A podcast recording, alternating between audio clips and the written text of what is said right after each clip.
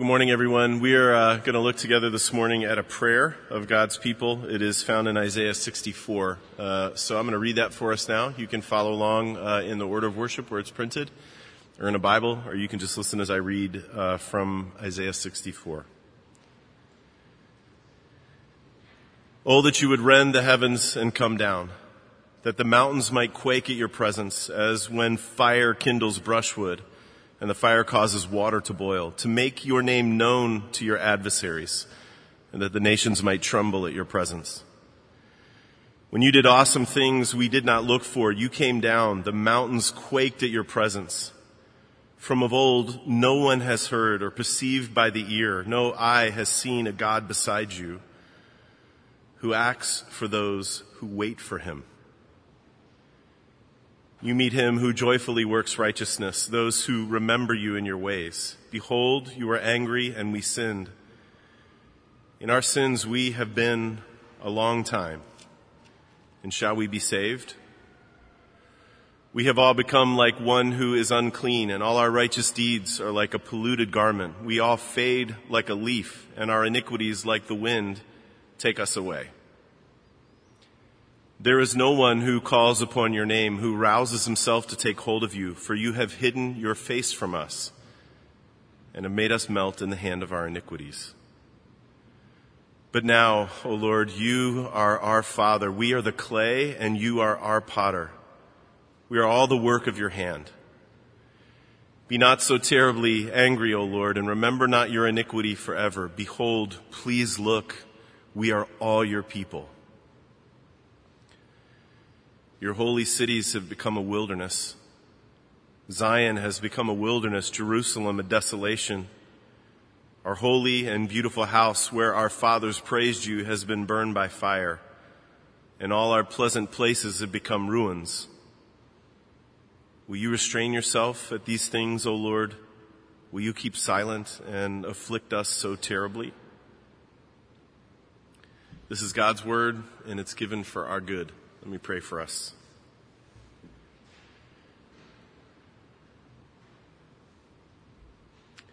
Father, we ask now that you would help us to enter into this prayer that your people prayed, this prayer that is ancient, but that feels like we could pray it. A lot of us in the situations we find ourselves in right now. Father, use this word that we have read and heard together to lead us to the word that became flesh and lived with us, who is now ascended in glory and at your right hand, praying for us. Show us Jesus' grace and change us by it, and we ask it in his name. Amen. Well, as we uh, have said and sung and prayed and seen already this morning, this is the first week of Advent 2017. And I think that if you had to reduce the tone and the feeling of Advent down to one word, um, at least from our perspective, that word would be waiting. We are waiting for God.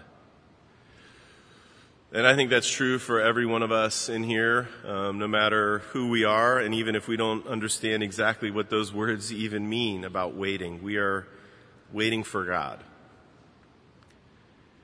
So I don't know uh, where this first week of Advent finds all of you. I don't know what it is that you are waiting for. Some of us here this morning are simply uh, just trying to get by. We're waiting to get through this season of life. We've got our heads down and we're just grinding it out.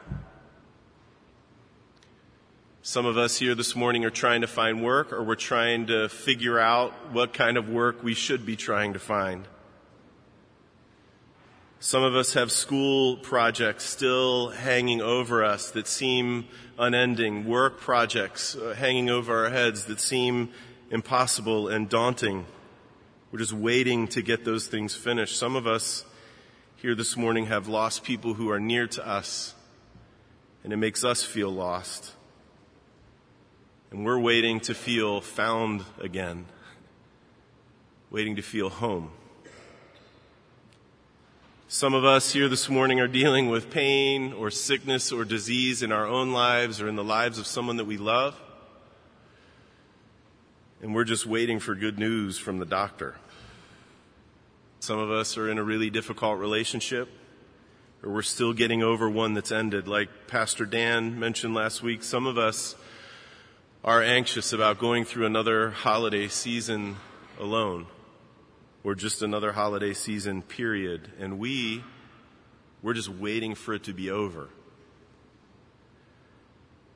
Some of us have really difficult decisions in front of us about the care of our parents. Some of us see a child slipping away. Some of us feel near to God, and we're, what we're waiting for is to see what He has for us next. Others of us feel far from God, and we wonder why are we numb to His love, and we are just waiting for something, anything to break. Some of us are anxious about the future that's in front of us. Others of us are anxiously trying to twist everything into the future that we desperately want. Some of us are feeling, feeling faithful and others of us are feeling faithless. We're all over the place in our waiting. It's as varied as every single one of us who are sitting here this morning. But there is one thing that binds us together and that is that we are people who wait. We are waiting. And what I want us to hear this morning together is that Isaiah has a very, very good word for people like us. One of the things that makes our God like no other God, one of the things that is central to who he is, central to his being, is that he comes to his waiting people to save them and to deliver them and he does it in ways that we could never ever expect. Maybe you heard that when I was reading that prayer of God's people. You did awesome things that we did not look for. From of old, no one has heard or perceived by the ear. No one has seen a God like you who acts for those who wait for him. Isaiah is saying that God delivers us in very unexpected ways. We could never dream up how he delivered his people. We could never dream up how he will deliver us. Never in a million years. And I think that that unexpectedness, that suddenness of God's deliverance fuels something that we desperately need, that you and I desperately need in whatever waiting we are doing. And that thing is hope hope. So, in order to understand this prayer that Isaiah prays on behalf of the people, it'll be good for us to remember the world into which it is being prayed. Isaiah takes on the communal voice of a people who had come back from long, hard years in exile. So you might think, well, wow, these, these prayers should be filled with joy. These prayers should be filled with happiness and celebration. I mean, what could be better than being freed and sent home? But it's not the case at all. And it's not too hard to figure out why. That's what verses 10 and 11 are, of this prayer are really all about. Yes, God's people had come home. But what did they find when they got there? They found their cities and their towns in shambles. Their national treasures had been looted and destroyed, so they came home to lots of rubble and lots of ruin. The crown jewel of their common life together had been completely razed to the ground. The temple had been destroyed. In their own words, this is what they say, our holy and beautiful house where our fathers worshiped you has been burned by the fire, and all of our pleasant places have become ruins. Yeah, they, they had come back to their land, but it was a land that was no longer theirs. It was a subdivision of a subdivision of the Persian Empire.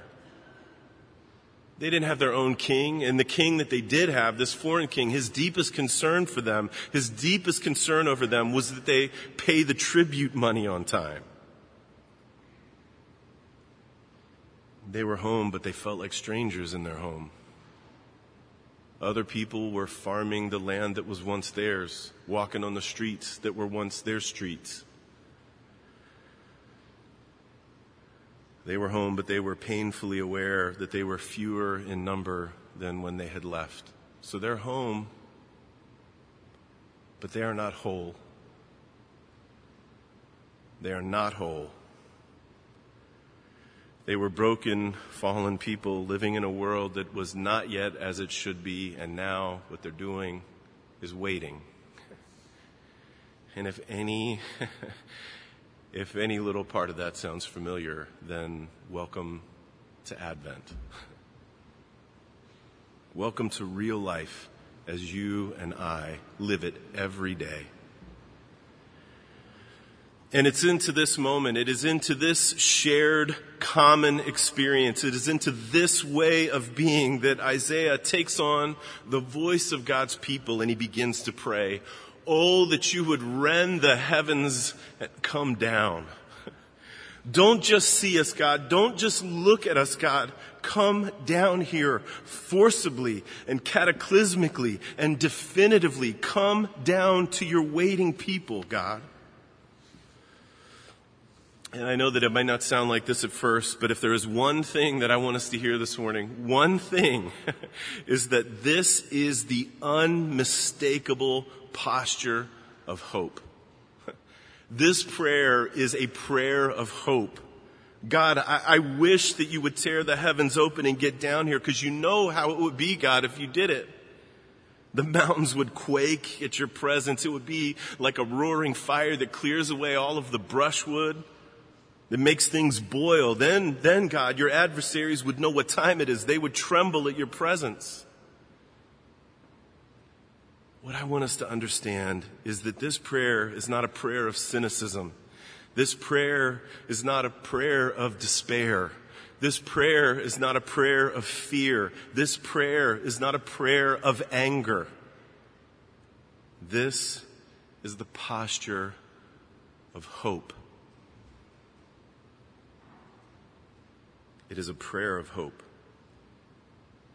And you know, we, we have a ready analogy for these kind of words. This is the kind of thing that little kids say. When they've reached the end of their resources, they don't know what to do. They're in trouble. They're in a mess. They're in pain. This is what little kids say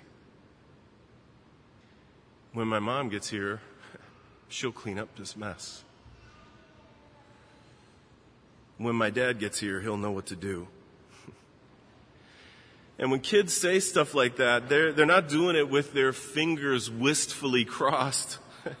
when kids say those kind of things, they're sure of it because they know it's true. And I think this is a really important thing for people like us to learn, for you and I to learn or learn again. We need to learn the language and we need to learn the vocabulary and we need to learn the posture of hope. Maybe to put it another way, part of growing up as a Christian is becoming like children in this way because none of the other stuff that we ever run to when we're at the end of our resources and we're in pain or we're in a mess or we don't know what to do or we just feel numb, none of the other things that we run to can hold up.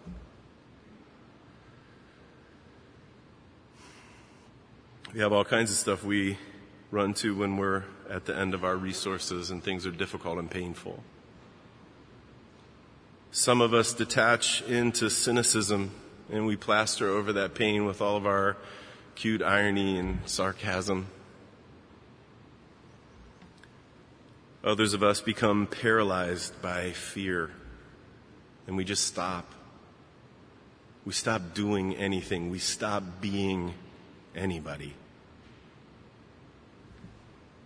Others of us become hardened by anger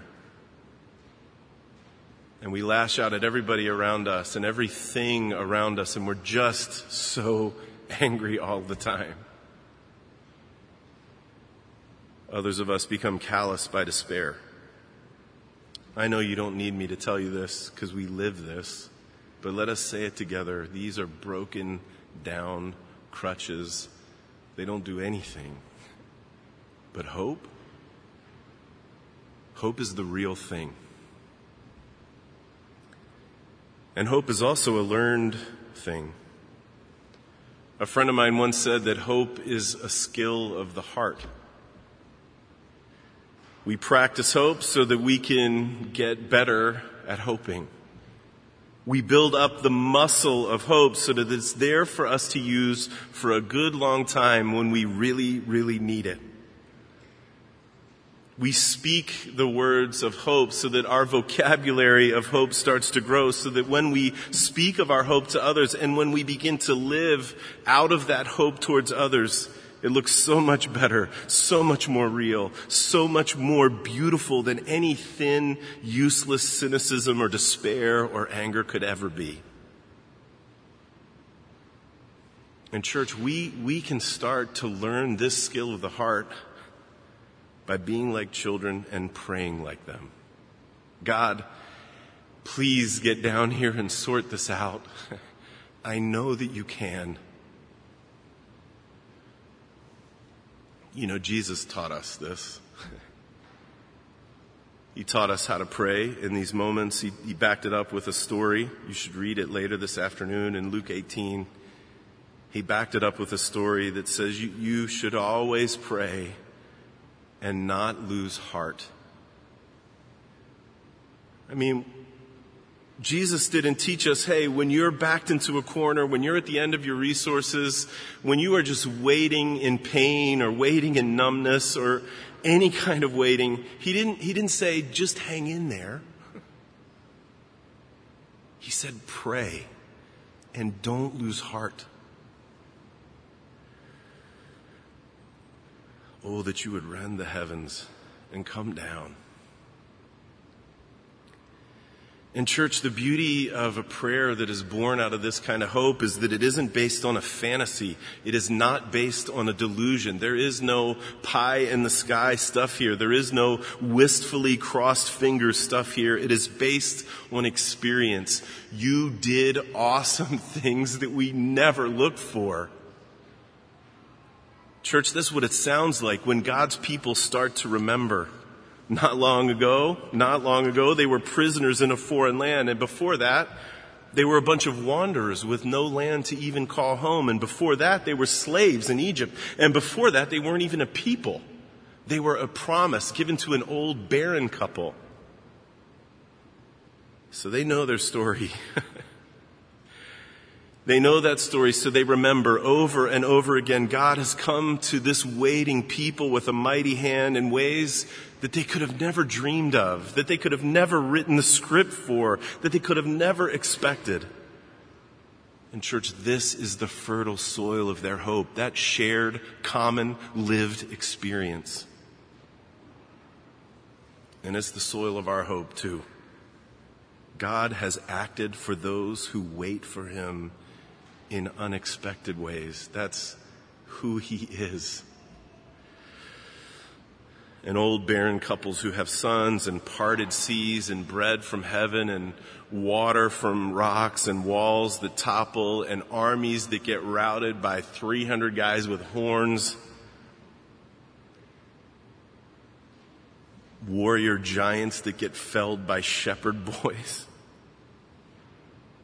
whole nations, whole nations just being sent home from exile. Just go home by the most bloodthirsty nation the world had ever known. That's just, that's a short list. That's a short list of the unexpected ways that God has acted for his waiting people. So they pray with hope to the God who can do things that they never dreamed of. Hope is a skill of their hearts. And so they pray. Jesus told us about this too. We heard it in the gospel lesson. he comes suddenly, so keep awake. But it wasn't, it wasn't simply the world around them uh, that was in shambles, and, and they knew that too. Yeah, there was destruction, and the destruction was the result of actions that weren't their own the effects of the sin of others were all around them, but they know that wasn't the whole story. They had done the hard work, like Pastor Dave talked about, not just looking outside. They had done the hard work of looking inside, and they knew their hearts were in shambles too. So they pray this incredibly honest word, and they pray this incredibly honest question. We have been in our sins a long time, and shall we be saved? That question is at the heart of this prayer. Isaiah stands in for God's people and he admits that they aren't the people that God had called them to be and they hadn't been for a really, really long time. He says, we have all become like one who is unclean and all our righteous deeds are like a polluted garment. We all fade like a leaf and our iniquities like the wind take us away.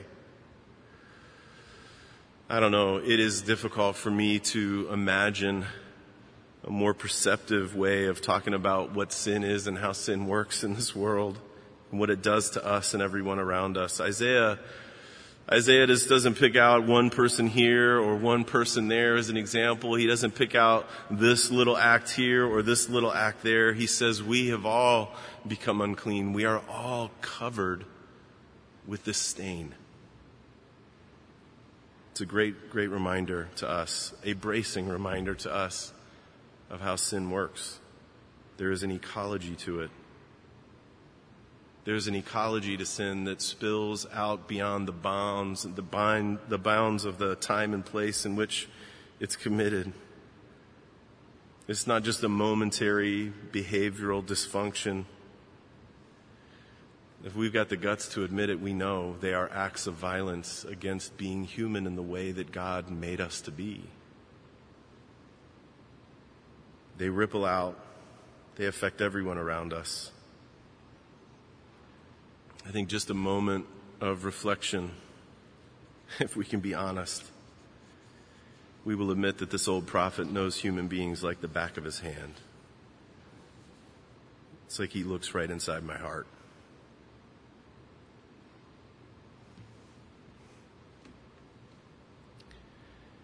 And he knows to continue to live like this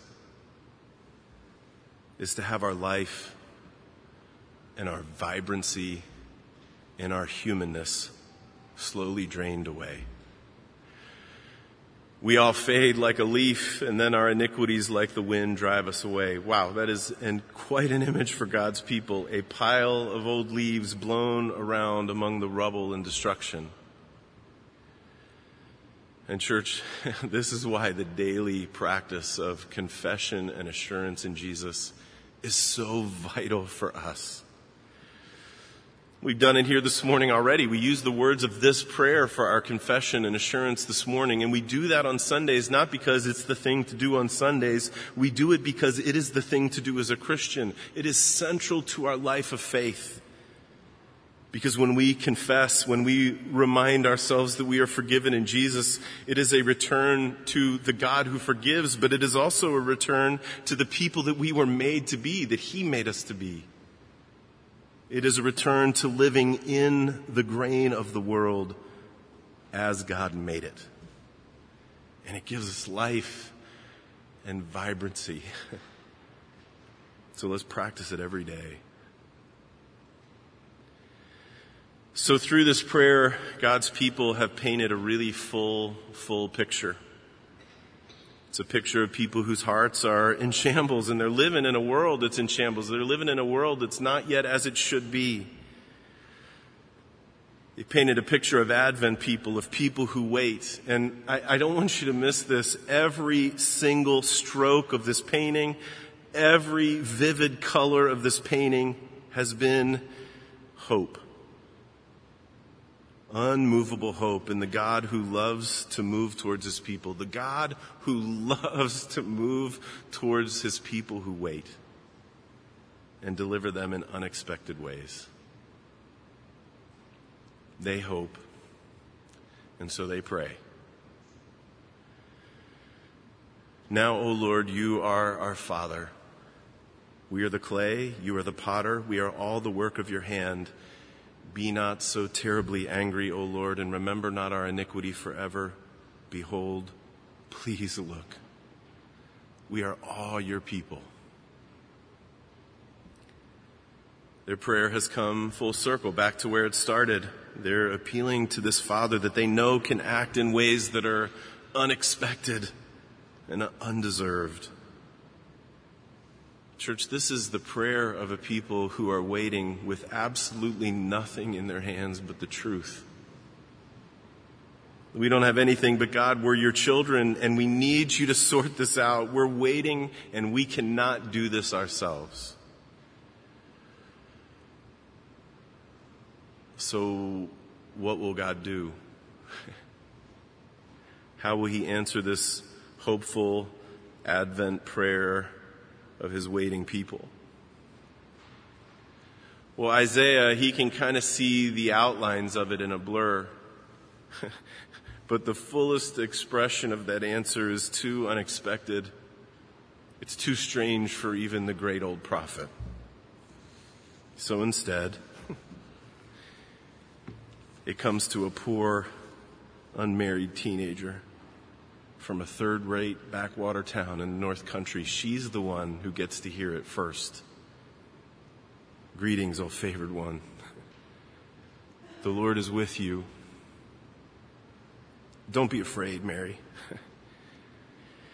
You have found favor with God. Behold, you're going to conceive in your womb and you're going to bear a son and you're going to call his name Jesus. He will be called great. He will be called the son of the most high and the Lord God will give him the throne of his father David and he will reign over the house of Jacob forever and Mary of his kingdom.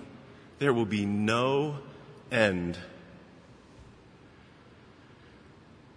So listen, church, that is a hope that is knit in flesh and blood just like me and you. Exactly. Exactly like me and you. That means it's a hope that people like you and I can hold on to. God's answer to our hopeful, waiting Advent prayer is to come and make his home here with us, to redeem and forgive and deliver us. In that hope, Jesus is as living and as active and as powerful right now as he was at his first advent. He takes faded leaves and he gives them life back and the power of his resurrection and the power of his ascension are at work in us. They are at work in us to let us know that our work in remaking and rebuilding the shambles all around us, none of that work, none of it is in vain.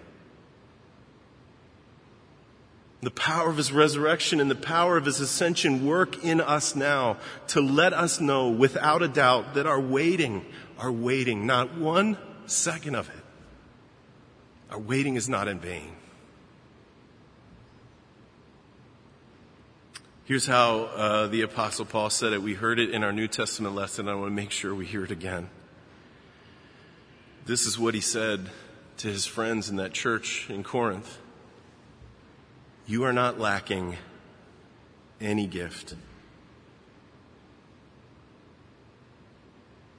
You are not lacking any gift as you wait for the revealing of our Lord Jesus Christ.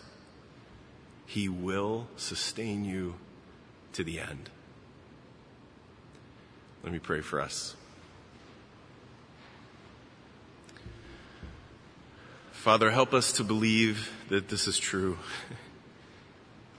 with every part of who we are. Help us to believe that no one, no one has ever, ever, ever seen a God like you who acts for those who wait for him. Teach us to pray like children. Grow the skill of hope in our hearts and sustain us to the end. Do this, Father, for our good and for the good of this broken world around us. And we pray it in Christ's name. Amen.